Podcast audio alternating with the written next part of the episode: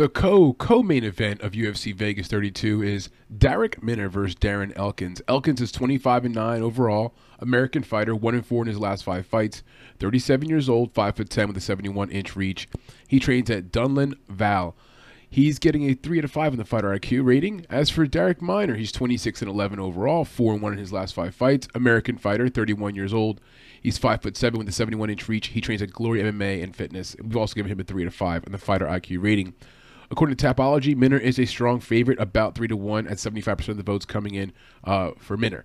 Um, and this is a featherweight bout at 145 pounds. According to ta- according to the numbers coming in here, Vegas, um, Minner is a slight favorite at minus 150, and Elkins is a slight dog at plus 130. Um, that line has moved a little bit throughout the week. I think now Minner has gone up to maybe 160 minus 170. I'll tell you, after watching the film and reviewing both these guys in their recent fights and just sort of where they're headed, their positives and negatives, I, I, really felt strongly about Minner. I think Minner is one of our favorites on the entire card. Uh, really safe favorite in terms of parlay pick. I, have, I have been some parlays already, um, and also it's a straight up pick, and I'll, and I'll tell you why. Um, first of all, good wrestling. Okay, he's got very quick twitch muscles. He knows how to get guys to the ground. If he gets a guy to the ground, he also knows how to stay on top. Okay, he's won fights where strictly just his ground control. He's busy on top. He knows how to wrestle. He's got a good wrestling build. You can see he's five seven. He'll have a three inch height uh, deficit compared to Darren Elkins. So he's three inches shorter than Elkins, right? Um, his reach though is 71. So it's the same reach as Elkins, but he's gonna be a little shorter. That little bit of shortness also helps him get his head underneath Elkins' chin against the cage. Will help him shoot to get double leg takedowns.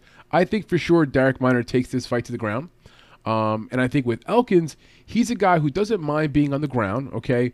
And maybe he will be accepting too much of being on his back, that kind of fighter, which, you know, that's always scary in a, in a fight that's being looked at by judges. judges. I think Darrick Minner gets top position, gets at least one full round of this fight because he's on top and getting top control. Darren Elkins has an amazing chin. Okay, the dude could take punishment, and Darrick Minner, most of his fights, he ends them by submission. That's his that's his most normal path to victory. Um, so knocking out Elkins, I don't think that's going to happen. Elkins, I mean, I've seen him get hit with some shots. I've seen him fight in some recent wars. And matter of fact, let's look at Elkins' recent fights. Okay, he's coming off of oh my gosh, a gamut of really tough opponents. He just beat Eduardo Gar- Garagorry. Um, he beat him by a rear naked choke, third round. It was a nice win because he had just kind of gotten hurt right before he pulls that, that, that rear naked choke off. It was a close fight. He was kind of bloodied up. Um, he seems to be that kind of fighter. He likes to get a little bloodied up, likes to fight with the action, you know, kind of like a Nate Diaz kind of quality. Um, his prior fight against Nate Land- Landwehr got real beat up in that fight, was really bloody, lost by decision. Ryan Hall before that loses by decision. Prior fight, Ricardo Lamas loses that fight, third round, TKO. And then before that, who does he fight? Alexander Volkanovski. So from 2018 to now, this dude has had to fight some serious, serious opponents, and unfortunately, it put a dent in his record. You know, he went on a four-fight losing streak against Volkanovski, Lamas, Hall, and Landwehr. He bounces back here with a win over Garagorry. Now, I'll say this: um, the dude is game, man. He, he's gonna fight. He's going. He's gonna be tough. He's not an easy out. Okay. Matter of fact, let's look how many times he's been finished in his career. Uh, two, three, three times I can count in his entire career. So, guy's pretty durable. Um, you know, 25 and 9. So think about that. He's fought 34 fights. He's only been finished three times, okay?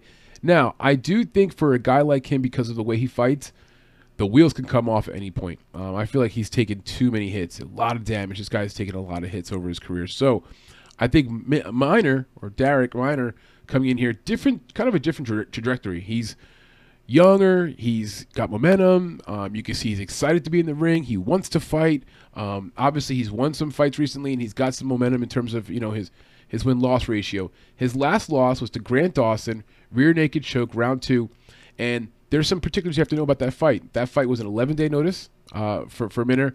Um, so he came in there. He came in there 11 days late. I'm sorry, 11 day notice, and Grant Dawson was overweight in that fight. So Dawson was already the naturally bigger fighter because this is a fight that Darrick was taken to fight up a weight class from his usual weight class. So he comes in there, and then Grant Dawson's overweight too. So yeah, you could see that. You could see it if you watch the fight. Dawson was just had the huge, huge size advantage over over Darrick Minner. So it wasn't really a good matchup for Minner, but he took the fight.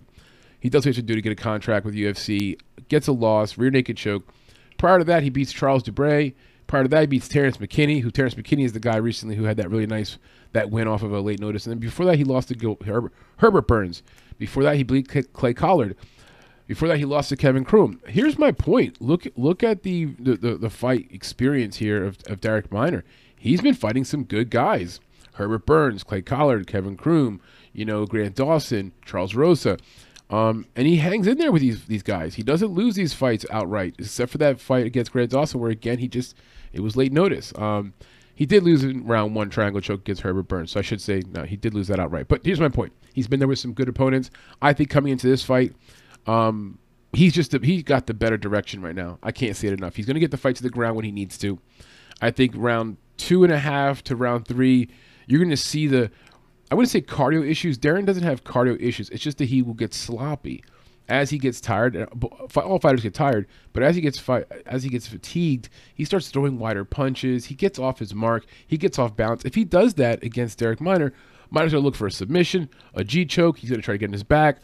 I I don't see how if Darrick Minner's coming in here really prepared, he should be, how he can't pull off some kind of nice submission, probably a rear naked choke or guillotine guillotine choke within that second half to, to third round. So that's our call on this fight. Pretty simple breakdown. If you're betting on the fight, I think the props to possibly look at are submission for Darrick Minner, which is plus 225. Not bad.